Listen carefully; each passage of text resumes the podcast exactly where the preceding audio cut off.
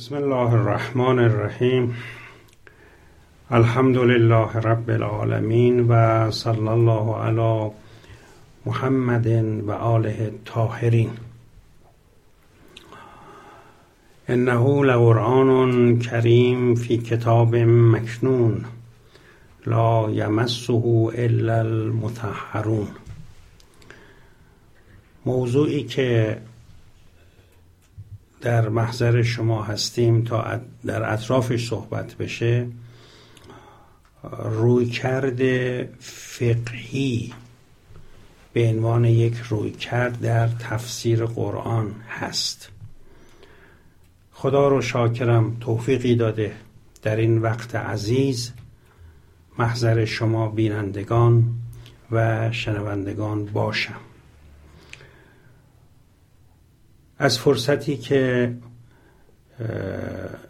آکادمی بین المللی حکمت و بزرگوارانی که در اون مؤسسه فعالند به وجود آوردن تشکر می‌کنم. و قبل از شروع بحث عذرخواهی می‌کنم اگر احیانا گاه بحث سقیل میشه رنگ خیلی تخصصی پیدا می‌کنه. گرچه شما بینندگان و شنوندگان فرهیخته اید ولی به هر حال مسائل تخصصی اقتضاعات خودش رو داره. سعی می‌کنم به ساده ترین بیان آنچه که مطمع نظرم هست در وقتی نه نسبتا طولانی برای شما عرضه کنم. مقدمه ای رو ابتدا باید بیان کنم. دین چند بخشه؟ از اینجا شروع می‌کنم. بخش های دین. ما اسلام رو یک دین حساب می‌کنیم دیگه. حالا این دین اسلام که گاهی بهش گفته میشه شریعت بالمعنى الاعم که حالا اینو بعد توضیح خواهم داد. چند تا بخش داره؟ برخی گفتن دین دو بخش داره. احکام و اعتقادات.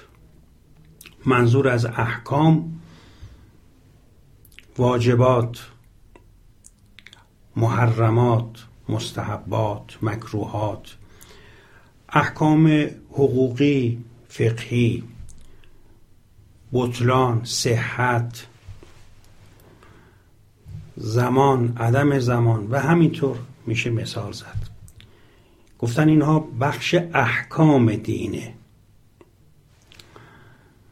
که برای اینکه بخشی از احکام دینه نه کل دین گاهی گفته شده شریعت بالمعنى الاخص.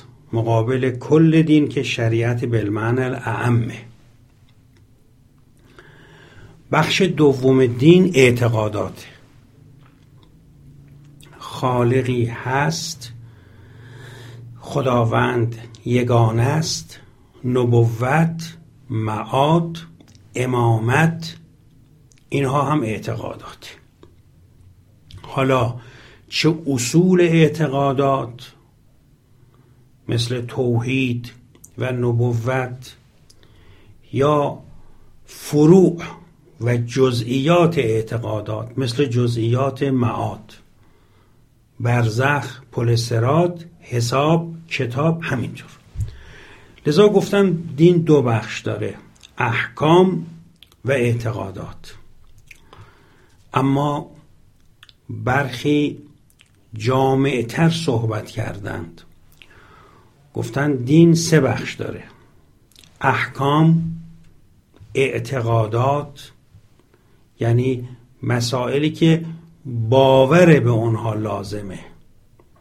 احکام برای عمل اعتقادات برای اعتقاد باورها. سوم اخلاق اخلاق. اینکه حرس مزمومه بخل بده. حسادت خب به دنیا خطرناکه. در مقابل توکل ممدوحه. رضای به قضای الهی محموده. ایثار یعنی روحیه ایثار داشتن پسندیده است. اخلاق یعنی آنچه که به صفات انسانی مربوط میشه. لازم نیست حکم داشته باشه. دقت بفرمایید. ممکنه حکم فقهی و شرعی نداشته باشه. اصلا ممکنه در اختیار انسان نباشد. مگر مهارش بکنه. گاهی برخی فقها فرمودند مثل مثلا ترس ترسو بودن یا خوف زیادتر از نیاز داشتن اخلاق بدی است. اما حکم فقهی نداره. بله اگر در خارج در یه قالبی بروز کنه او ممکنه حکم فقهی داشته باشه. یا حسادت. ممکنه بگیم حسادت تا وقتی به عنوان اخلاق و صفت انسان هست حکمی نداره. اما همین حسادت اگر بروز کرد در خارج مثلا رفت پشت سر کسی حرف زد یا برای کسی زد اونجاست که حرامه. لذا گفتن دین سه بخش داره. احکام اعتقادات و باورها سوم اخلاق. به نظر شما چجوری داوری کنیم؟ بگیم دو بخش یا سه بخش؟ یک نکته ای رو من عرض می‌کنم. خوبه در این باره ما از قرآن الهام بگیریم. اینکه بخش های دین چند تاست و چیست؟ سوال این بود دیگه. بخش های دین. چند تا چی؟ بیایم از قرآن الهام بگیریم. وقتی قرآن رو نگاه می‌کنیم ببینیم قرآن حداقل در پنج ساحت وارد میشه و همه هم به عنوان بخشهایی از دین می‌تونه باشه. سه مورد گفتیم احکام اعتقادات و اخلاق. اما دو مورد دیگه. یک معارف. البته احکامم از معارفه اما وقتی میگیم معارف در مقابل احکام منظور آن گزاره است که دین دارد قرآن وارد شده ولی نه از احکام است نه از اعتقادات است نه از اخلاق. مثلا قرآن راجع به خلقت انسان صحبت کرده. آیا انسان مستقیما از خاک خلق شده؟ و یه دفعه شده آدم. انسان. یا تکامل انواع بوده. فیکسیسم ترانسفورمیس کدام؟ قرآن در این زمینه ورود داره. آیات متعددی راجع به این مسئله در قرآن هست. البته به سراحت نمی شود گفت قرآن مثلا طرفدار ترانسفورمیسم تکامل انواع یا مخالفه. حالا این بحثی است که می‌دانم ممکنه فکر بعضی ها رو مشغول کنه به هم بریزه یا جزء چالش های بحث این جانب باشه. ولی باید مطالعه بشه. الانم محور بحث من نیست. و آنچه گفته میشه قطعا با توجه بیان میشه. خب یکی از مسائل در مورد فرشتگان آسمان زمین دریا نعمتهای الهی بیان نعمتهای الهی به تعبیر قرآن آیات الهی. اینها بخشی از معارف دینه. ما نباید بگیم اینها خارج از خارج از حوزه دینه. وقتی که قرآن برای بعث رسول یعنی فرستادن پیامبران. و انزال کتب فرو فرستادن قرآن و غیر قرآن. و تشریع مقررات یعنی احکام. مقاصدی را بیان می کند این گزاره ها بخشی از دینه ولی نه از احکام است نه از اعتقادات است نه از اخلاق. میشه قسم چهارم. میگیم معارف. علم. آیا تمام میشه؟ خیر. پنج. تاریخ و سنن. تاریخ اقوام. تاریخ اشخاص. تاریخ سرزمین ها تاریخ انبیا. تاریخ صالحان. تاریخ طالحان و فاسدان. اقوام سرکش. اقوام مطیع پیامبران و صالحان قرآن یاد می‌کنه. تاریخ و سنن. به نظر ما بخش های دین این هاست احکام اعتقادات اخلاق معارف و علم با توضیحی که داده شد و تاریخ و سنن. البته البته. جایگاه احکام جایگاه ویژه است. یعنی همون شریعت بالمعنى الاخص. من در ادامه آیاتی که مبین احکامه مبین شریعته و فقها به اون آیات توجه می کنند با رویکرد تفسیر فقهی به قرآن بعد بیانی دارم. ولی به هر صورت جایگاه ویژه است. تلاشی هم که عالمان دین داشتهاند تلاش ویژه است. این یک مطلب یعنی در واقع مقدمه بود تحت عنوان بخش های دین که نهایتا شد پنج تا. با الهام از قرآن.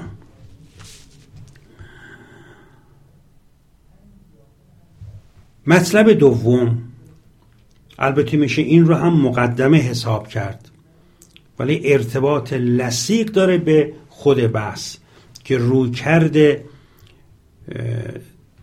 فقهی یا بگید تفسیر فقهی به عنوان یک رویکرد در تفسیر قرآن. حالا همون مقدمه حساب می‌کنیم. مقدمه دوم اینه که از جهت محتوا و بخشی که مفسران انتخاب کردند.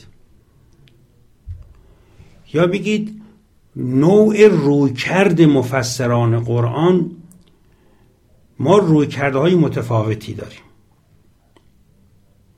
همه عالم رفتن در خدمت قرآن برای تفسیر قرآن با رویکردهای مختلف. لذا بحث دوم بیان رویکردهاست. برخی از رویکردها فقهی بوده. یعنی احکام قرآن رو مورد نظر قرار دادن. رویکرد فقهی و شرعی. گرچه این دو کلمه فقهی و شرعی تفاوت داره ولی ما کنار هم میاریم. شرعی به اعتبار حکم الهی فقهی به اعتبار عملیات استنباط یعنی کاری که فقیه می‌کنه. بخشی از تفاسیر ما رویکردشون فقهیه شرعیه. دوم کلامی و اعتقادی. یعنی مفسرانی که براشون مهم آیات اعتقادی قرآن بوده. قرآن رو بیشتر کلامی اعتقادی تفسیر کردن. رویکرد سوم فلسفی. من چون بنا ندارم نام ببرم وقتی نام برده میشه باید افراد متعدد تفاسیر متعدد خب به بحثای بعد نمی‌رسیم. ولی خیلی از مفسران وقتی خدمت تفسیر قرآن رفتن با رویکرد فلسفی رفتند. حالا یا گزینه فلسفی داشتند خواستند از طریق قرآن اثبات کنند یا حتی گزینه فلسفیشون رو از قرآن گرفتند. چهارم تفسیرهای عرفانی. بخش عظیمی از تفاسیر ما تفاسیری است که عرفا داشتند از عالمان شیعه و غیر شیعه. پنجم اخلاقی. ششم تاریخی. هفتم علمی. منظورم از علمی یعنی مسئله رو در دانش فیزیک شیمی ریاضی تجربی زیست بوده داشتن رفتن آیات رو بر اساس اونها تفسیر کردن. معیدی از قرآن براش پیدا کردن. روی کردشون روی کرده علمی به این معنا بوده. البته می توانید کنار این هفت روی کرد برخی از رویکردهای دیگه هم اضافه کنید. البته منافاتی نداره. یک تفسیر هم فقهی و شرعی بحث کنه. یک کلامی و اعتقادی معرفتی و فلسفی عرفانی اخلاقی تاریخی و علمی صحبت کنه. حالا اگر سیاسی اجتماعی اینا رو هم اضافه کنیم که رویکردها بیشتر میشه. گفتم مجال بازه. پس از جهت محتوا و از جهت رویکرد مفسر ما این رویکردها رو داریم. البته یه جور دیگه میشه این تقسیم رو داشت. از جهت ابزار. منظورم از جهت ابزار اینه که برخی از مفسران روی کردشون روی کرد رواییه. تفسیر بالمعثور گاهی گفتن یا تفسیر اثری یعنی روایاتی که زیل آیات بوده براشون محور بوده. ما در شیعه داریم غیر شیعه داریم تفاسیر روایی. و البته در مقابل تفسیری که نه ممکنه روایتی رو هم بیاره اما روایی نیست. روایی نیست. ولی خوب از روایت هم استفاده می‌کنه. در واقع از جهت ابزار این تقسیم دوم هست. این دوتا مطلب را یک بخش های دین و شمارش بخش های دین. دو شمارش روی کردها از جهت محتوا از جهت ابزار داشته باشید. و اما مطلب سوم. اصل مطلب رویکرد فقهی شرعی. یعنی رویکردی که فقیه میره خدمت قرآن و می‌خواد احکام را از قرآن استخراج کنه. و لذا می‌دانید برای این روی کرد آنچه مهم است آیات الاحکامه این کلمه آیات الاحکام یک اصطلاحه فریختگان می‌دونن. یعنی آیاتی که مبین حکم شرعیه. گاهی آیه مبین تاریخه. آیه مبین سننه. آیه مبین معارف خلقت انسان. اما آیه مبین حکمه. لله علی الناس حج البیت. یا ایها الذین آمنو اوفو بالعقود. اذا قمتم الى الصلاه فاغسلوا وجوهکم و ایدیکم الى المرافق.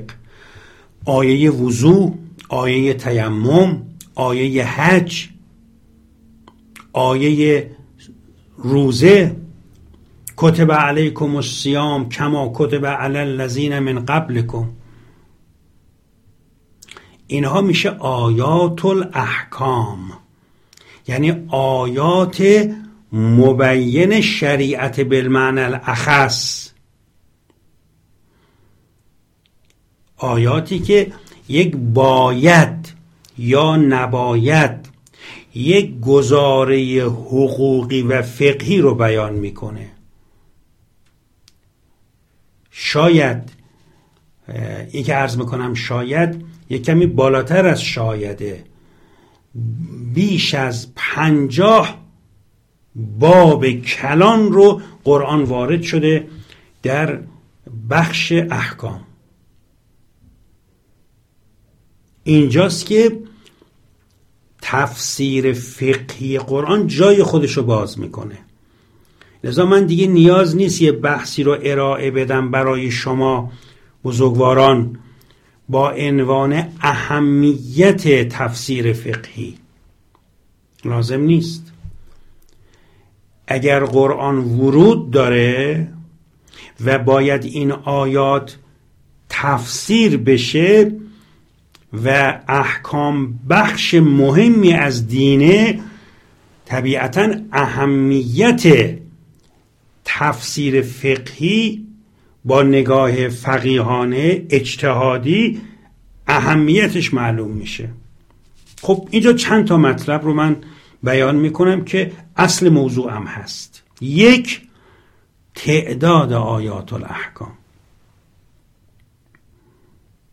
کمتر از پانصد بعضیا گفتن.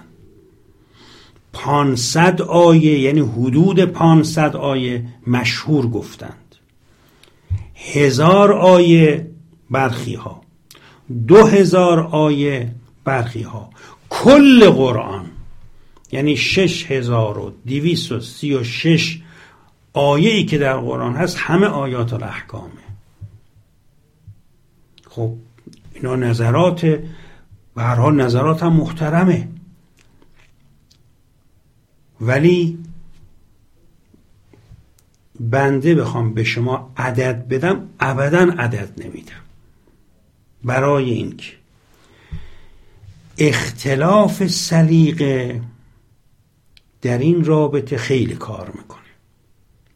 ممکنه یک آیه را کسی از آیات الاحکام به حساب نیاورد دیگری به حساب بیاره. بگه این از آیات الاحکامه قو انفسکم و اهلیکم نارا.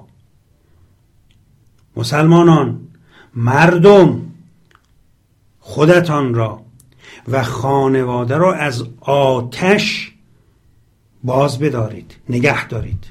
نه خودتان به آتش بروید نه خانواده را به آتش بکشانید. خب یا آیش یه فقیهی میاد در قرن چهاردهم من حالا نمی‌دونم قبل از ایشون هم کسی استدلال کرده یا نکرده محقق بزرگوار آقای خویی. از این آیه استفاده می کند برای یک مسئله که اگر مردی نیاز جنسی همسرش رو برآورده نمی‌کنه. و این همسر به معصیت میفته به گناه میفته. نمی‌تونه بگه من خب مثلا هر چهار ماه یک بار موظفم. در اینجا این زن رو این مرد به آتش می‌کشد. ایشون فتوا میده. خب ممکنه کسی این آیه رو از آیات الاحکام نداند کسی بداند. او من ینشع فی الهلیته و هو فی الخصام غیر مبین. یکی از علما رضوان الله علی یه موقع با من صحبت می‌کرد می‌گفت من از این آیه استفاده می‌کنم که زن صلاحیت برای قضاوت نداره. برای کارهای سخت و سفت و سترگ نداره. البته استفاده استفاده موفقی نیست ما تایید نمی کنیم ولی ایشون استفاده می‌کرد. شاید اولین باری بود که ایشون استفاده می‌کرد. خب کسانی که عدد میدن پانصد هزار دو هزار گفته میشه با کدامین سلیقه. با کدامین نگاه. همش هم سلیقه نیست گاهی سطح دانش هم هست. گاهی زمانه هم هست. ممکنه یه تکنولوژی یک آیه رو که تا امروز کسی آیات الاحکام نمی‌دید امروز ببینه. تأثیر تکنولوژی بر تفسیر قرآن از جمله آیات الاحکام البته من گفتم نمیشه عدد داد ولی یه چیزم میشه گفت که برخی عددها افراط برخی تفریطه. حالا یکی بگه یکی از آقایون به خود من می‌گفت مرحوم آیت الله معرفت که تمام آیات قرآن آیات الاحکامه خب مدهامتان چجوری از آیات الاحکامه کسی نگه خب همین الان شما گفتی سلیقه دانش ولی خب درسته اما سلیقه یه حدی از تغییر رو ایجاد می‌کنه. خب این لذا این عدد به نظر ما یک نوع زیاده روی است اما 150 آیه 200 آیه 230 آیه در قرآن چی داره گفته میشه؟ با کدام نگاه؟ مخصوصا اگر ما با نگاه سیستمی با نگاه نظاموار که حالا بعد اشاره می‌کنم نگاه کنیم آیات قرآن بیش از این هاست آیات الاحکام همان بهتره بگیم عدد ارائه نش. آن را یک کسی بگه مثلا همونم خواستم بگم یه عددی بین حد اقل و حد اکثر همونم لازم نیست. اصلا این مسئله جز دقدقه ها نیست که انسان بخواد زیاد در اطرافش معطل بشه.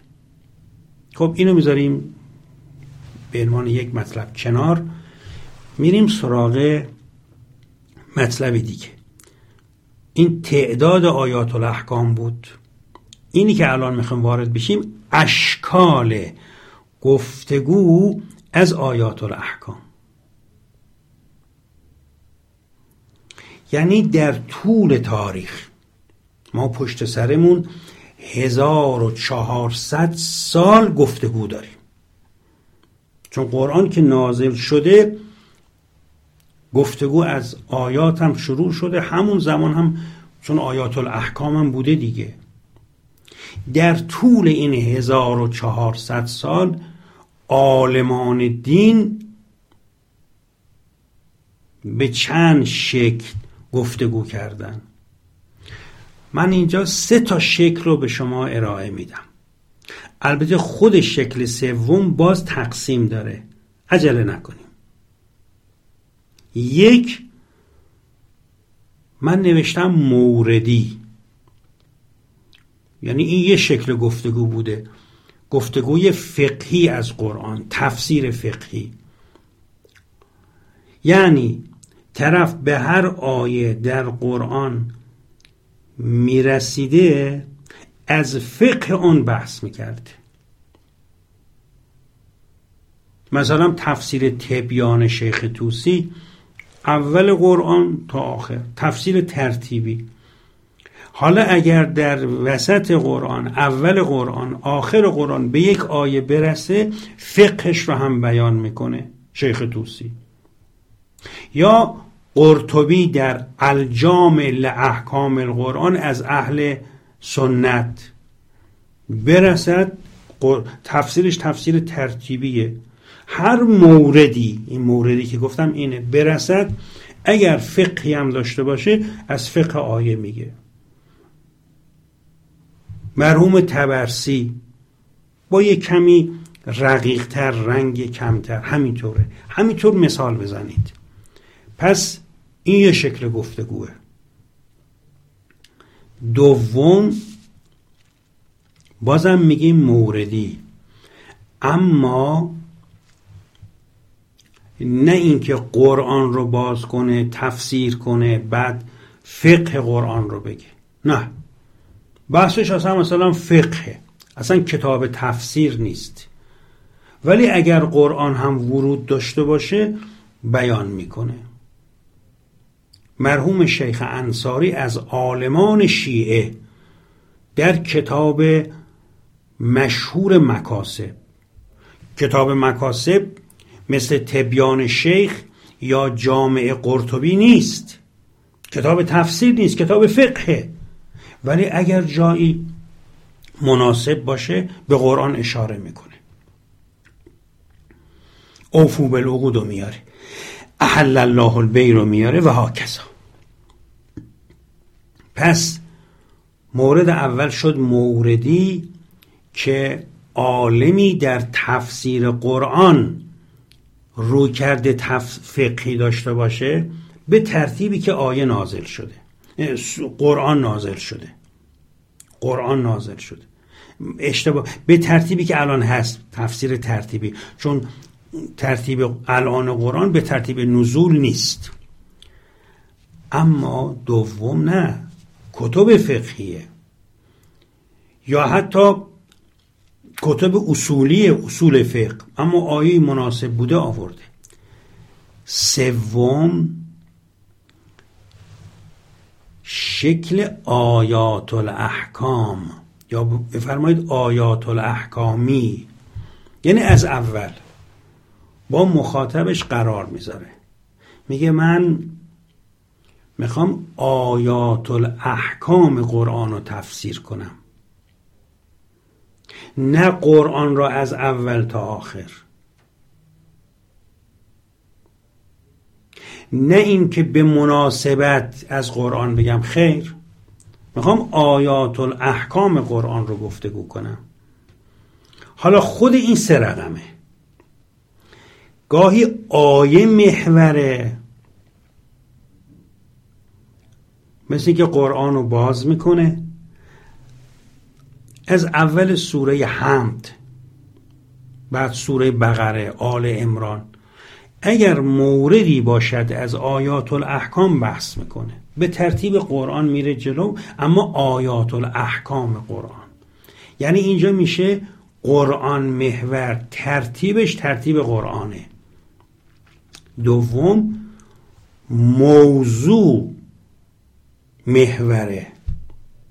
مثل یک محقق که رساله سطح چار یا پایان نامش رو برمیداره.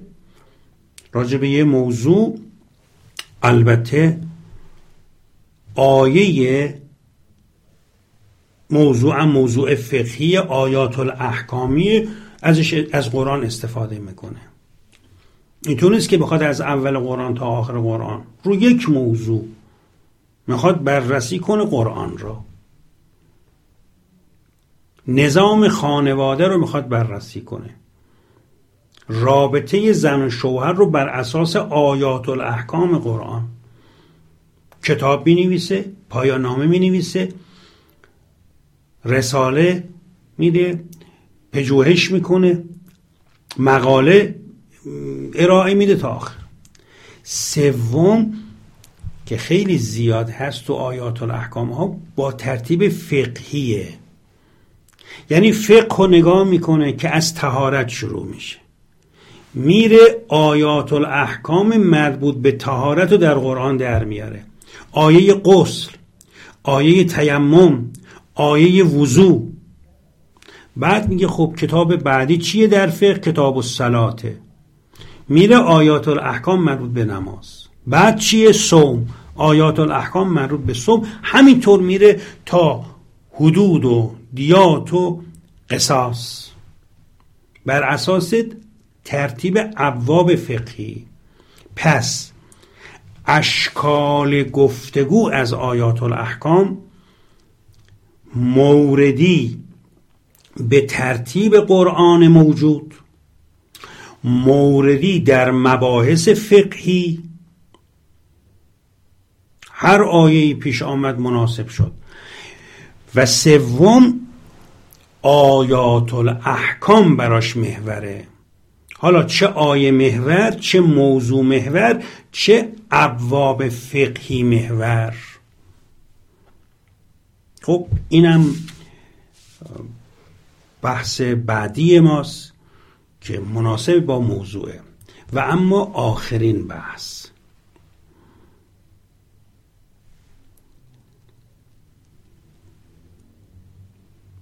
و مثلا عمده. قدری هم شاید طولانی تر از قبلی ها کارهای انجام شده و باقی مانده ها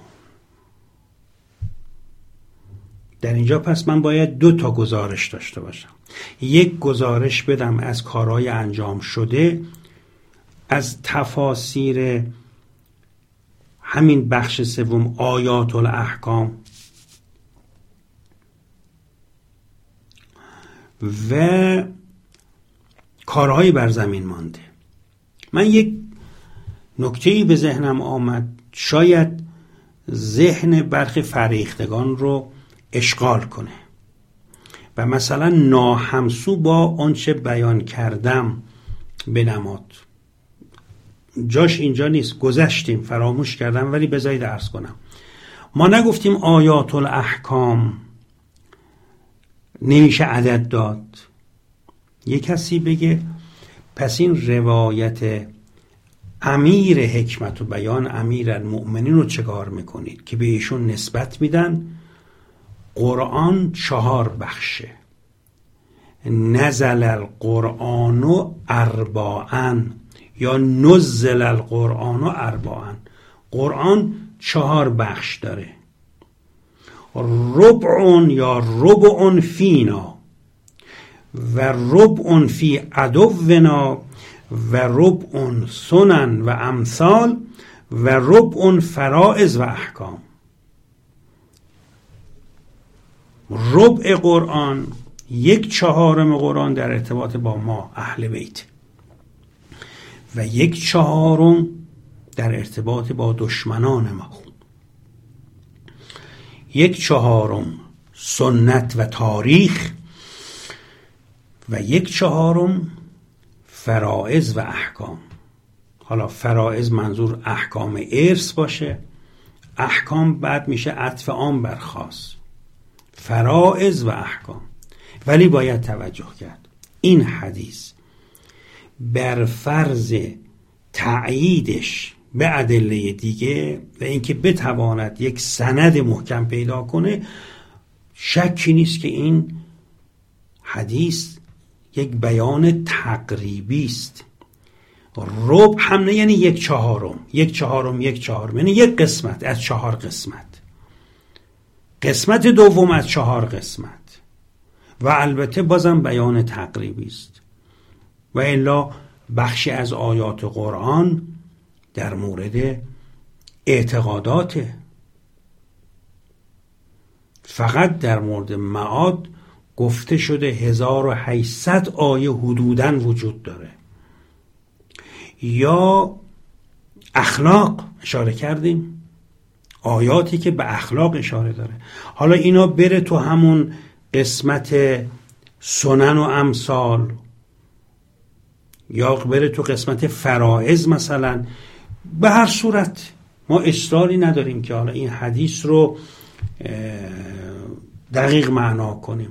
چون به هر حال حدیث هم هست سند می‌خواد. بر فرض اعتبار سند باید دربارش معطل شد. ولی خب ما احترام گذاشتیم و در همین حدم به این حدیث محترم انگاری کردیم و قابل توجیه. بگذرم. برگردم به همین بحثی که ورود کردم. کارهای انجام شده. من چند تا مثال از شیعه می‌زنم چند تا از غیر شیعه. فقه القرآن قطب الدین راوندی. ایشون متوفای 573 از قرن ششم. آیات الاحکام داره تحت عنوان فقه القرآن به ترتیب ابواب فقهی هم هست. آیات تهارت سلات صوم تا آخر. کنزل عرفان فاضل مقداد سیوری. ایشون قرن هشتم و سلس اول قرن نهم. متوفای 826 زبدت البیان فی احکام القرآن. از مقدس اردبینی معروف. ایشون مربوط به قرن دهمه متوفای 993 اینم بر اساس ابواب فقهی این کتاب. مسال کل افهام یا مسائل مسال کل افهام قاعدتا باید افهام باشه. مثل مسال کل افهام شهید ثانی. که اونم گاهی به غلط مسال کل افهام گفته میشه. مسال کل افهام الى آیات الاحکام فاضل جواد. ایشون متوفای عواست قرن یازدهمه من تاریخ وفات ایشون رو دقیقا ندارم ولی عواست قرن یازدهم. ایشون هم بر اساس ابواب فقهی تفسیر کرده. یعنی آیات الاحکام رو ردیف کرده. از سنیان احکام القرآن جساس رو داریم. متوفای 370 قرن چهارم. ایشون از نظر مذهب حنفیه. از نظر تفکر اعتقادی هم معتزلیه که قهرن اصولش اثر می‌ذاره اصولش در فقه. این هم ترتیبیه. باز احکام القرآن علی ابن محمد تبری معروف به الکیا الحراسی. ایشون قرن پنجمه.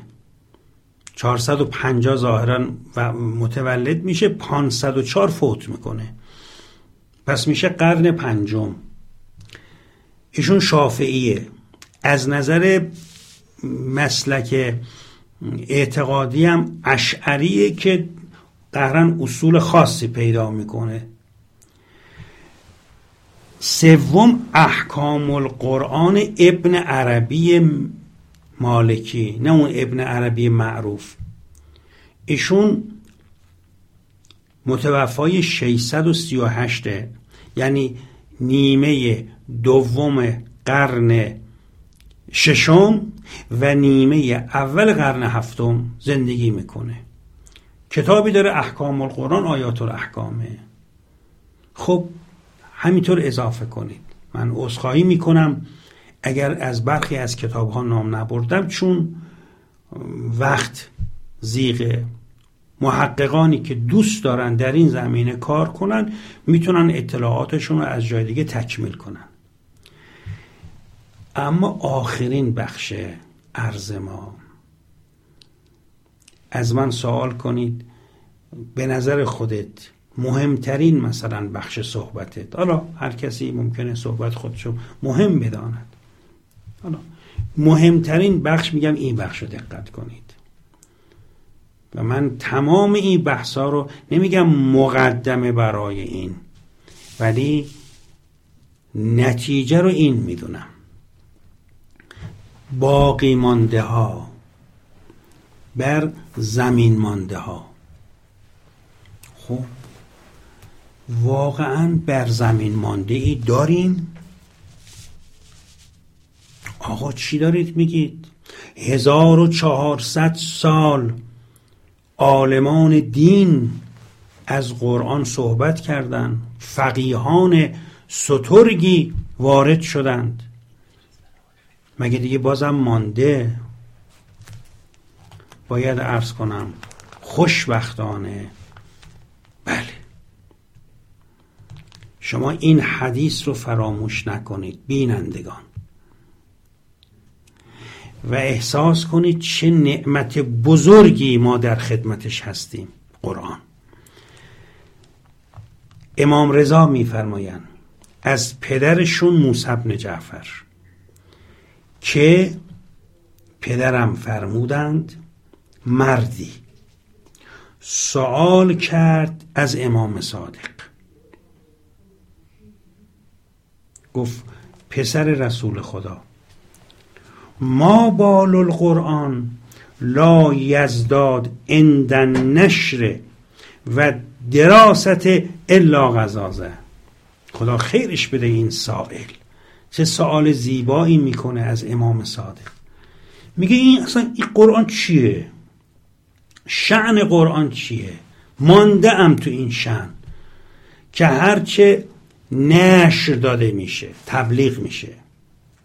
هرچه تدریس میشه. تازگی و تراوتش مشخص میشه. امام صادق فرمودن چون قرآن جهانی و جاودانه. به تعبیر بندی. حالا عربیش عرض می‌کنم. لعن الله تبارک و تعالی لم یجعله لزمان دون زمان.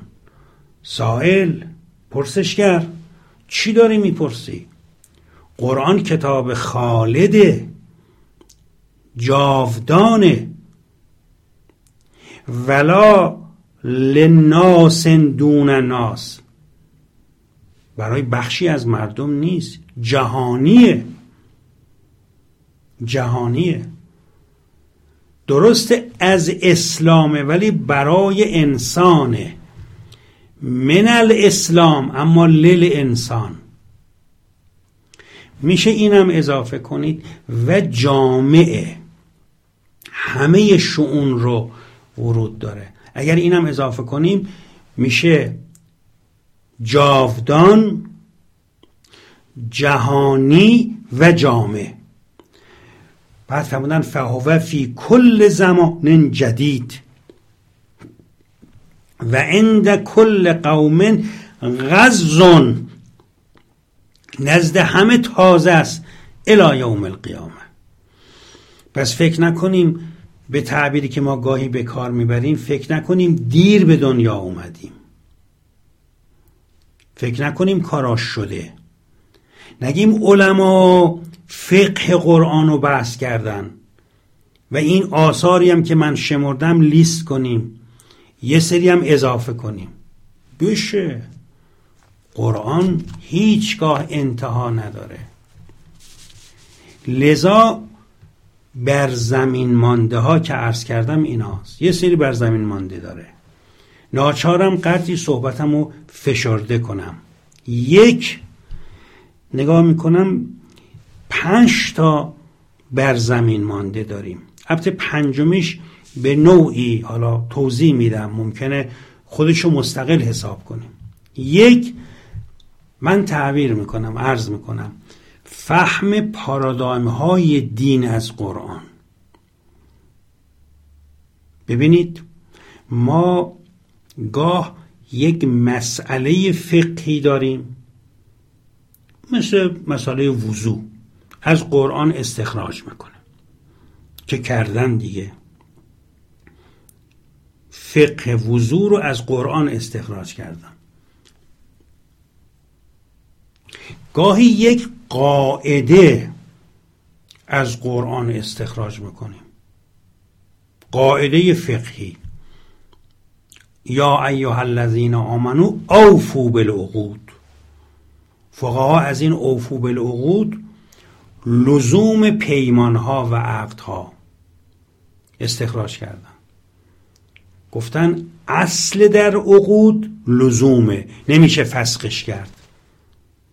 دلیل این یا ایها الذین آمنوا اوفو بالعقود اما قرآن فقط در بخش فقه میگم فقط فروع فقهی نیست قواعد فقهی نیست بلکه برخی پارادایم های فقهیه که مثل یک لباس سرتاسری بر شریعت پوشیده میشه. شاید کسی آیات عدالت رو اعدلوه و اقرب للتقوا مگه نداریم در قرآن؟ اعدلوه و اقرب للتقوا یا بنا به نظر برخی که قابل دفاع ما جعل علیکم فی الدین من حرج. یه پارادایمه یعنی این آیه می‌خواد بگه کل دین دین تسهیل دین یسره. یرید الله بکم الیسر ولا یرید بکم العسر. و من می‌دانم خیلی از فرهیختگان مطلع یه مقدار این صحبت اون رشته فکری که تا حالا داشتن و بهشون الغا شده و بهش رسیدن به هم می‌زنه. چون هم قاعده نفی حرج به عنوان یک قاعده مطرحه هم قاعده نفی عسر. اما الان داره گفته میشه نه این پارادایمه. تفاوتی که می‌دانید پارادایم با قاعده داره. پارادایم یک فراقاعده است. بر کل یک نهاد سیطره پیدا می‌کنه و او رو تفسیر می‌کنه. فهم پارادایم های دین از قرآن از جمله پارادایم های فقهی. یعنی که تو فقه مؤثره چون بحث ما رو کرده فقهیه دیگه. دوم فهم نظام ها به عنوان یه تجربه محضر شما میگم. هم ما روایاتی داریم که مبین احکامه هم آیات. درسته؟ روایات مبین احکام و آیات مبین احکام. ولی یه تفاوت داره روایات با آیات. در روایات بیشتر فروع مسائل که شامل قواعدم میشه بیان شده. اما در آیات نمیگم فرو بیان نشده شده. قواعدم بیان شده. اما نظام ها بیشتر در قرآن مطرح شده. فریختگان حوزه های علمیه رو این مسئله باید فکر کرد تعمل کرد. خیلی وقتها رویکردها به تراس دینی رویکردهای اتمیکه. یعنی فهم جزیره ای به تعبیری که گاهی ما به کار بردیم اینها میان از گزاره های دین عکس می‌گیرند. اما اگر آمدیم از گزاره های دین فیلم برداری کردیم و دین رو در یک نظام حلقوی و هرمی فهمیدیم اینجاست که اون وقت به فهم نظام ها رسیدیم و قرآن در این باره ورودهایی داره. از میان آیات متعدد قرآن بذارید من دو تا آیه رو بخوانم. اعوذ بالله من الشیطان الرجیم. بسم الله الرحمن الرحیم. سوره مبارکه حشر آیه هفتم.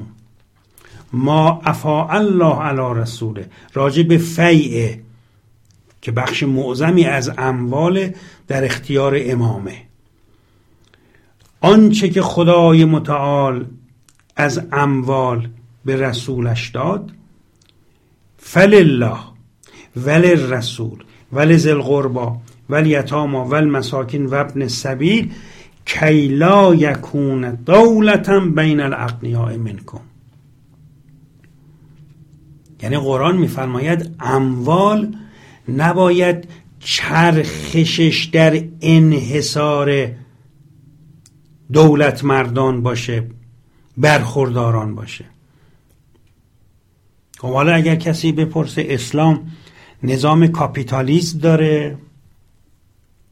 نظام سوسیالیزم داره؟ یا اصلا نظام مستقلی داره؟ آیا اسلام دعوت می‌کنه به جامعه تک طبقه یا طبقات بدون حساب و کتاب یا مهار شده.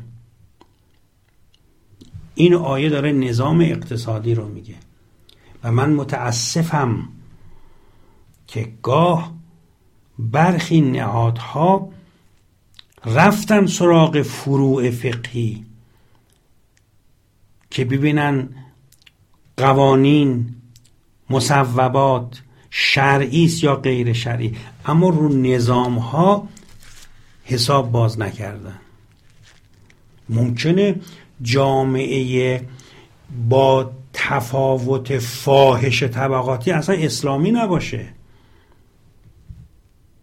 کسی نمی‌خواد از سوسیالیزم بگه از جامعه تک طبقه بگه.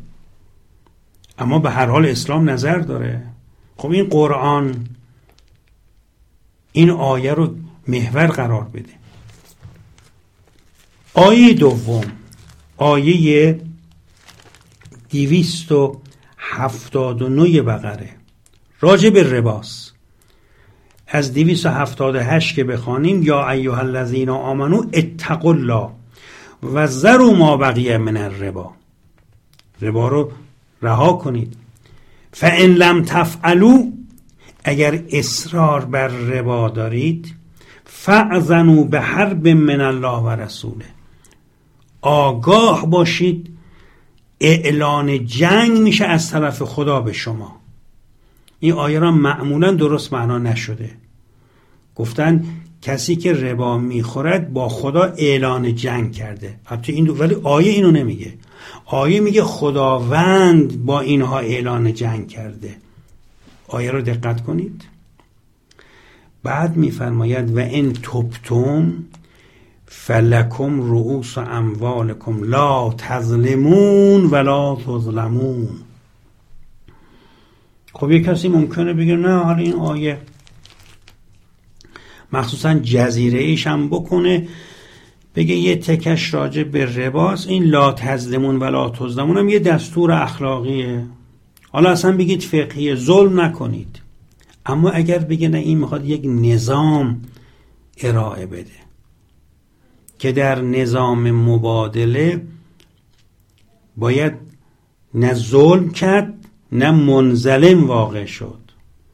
و بعد اگر اقتضاعاتی داره ممکنه برخی احکام رو در ربا همین آیه تغییر بده. برخی تدابیر رو که گاهی میگن هیل ربا در زیغ و شداد قرار بده یا برخیاشو تایید کنه. لذا دوم فهم نظام ها سه دیگه ناچارم سریعتر ارز کنم مقاصد دین. فهم مقاصد دین. این جزء کدام قسمت از اون احکام اعتقادات اخلاق معارف و علم تاریخ و سنن میره تو معارف و علم؟ آقا قرآن ورودهای متعدد داره. وقتی می‌خواد مقاصد پیام مقاصد خودش رو خداوند در فرستادن پیامبران فرو فرستادن کتابهای آسمانی و تشریع مقررات و احکام بیان کنه مقاصدی داره. و فهم این مقاصد در استنباط صحیح و نگاه فقی و تفسیر فقهی فقیه از قرآن اثر گذاره که ما در این زمینه هم مقاله داریم هم بخشی از کتاب فقه و مسلحت اختصاص به این مسئله پیدا کرده. چهارم چهارم بر زمین مانده ها فهم دو سویه.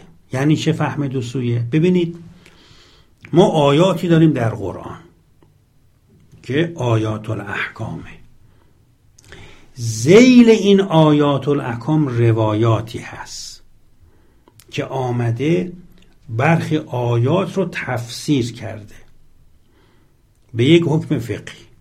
مثلا در زیل آیه و من الناس من یشتری لحو الحدیث فرموده این آیه دلالت می‌کنه بر حرمت قنا و آوازخانی. نکته ای که اینجا هست اینه که همونطور که یک حدیث آیه رو تفسیر می‌کنه همون آیه همون حدیث رو تفسیر می‌کنه. این میشه دو سویه. فهم دو سویه منظورم این نیست که ما از طریق روایات قرآن رو بفهمیم. یا از طریق قرآن گاهی روایات رو بفهمیم. این که سهله این که آسانه این که گفته شده. آنچه جدیده و در واقع یک نظریه به حساب میاد اینه که بگیم یک آیه هم زمان با یک روایت تفسیر بشه همون روایت همون آیه تفسیرش کنه و این خیلی عجیبه.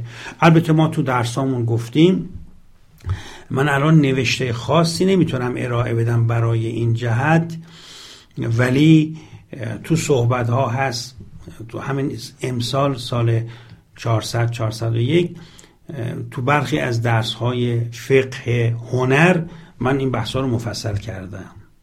و بالاخره از اون برزمین مانده ها مرجعیت قرآنه مثل قرآن مثل امامه امامم مثلش مثل کعبه است.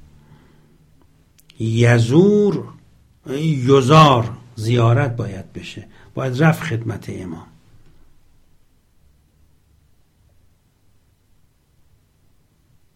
باید رفت خدمت امام. باید رفت خدمت قرآن. و حتی روایات را با قرآن سنجید. خب این چه ربطی به برزمین مانده ها داره؟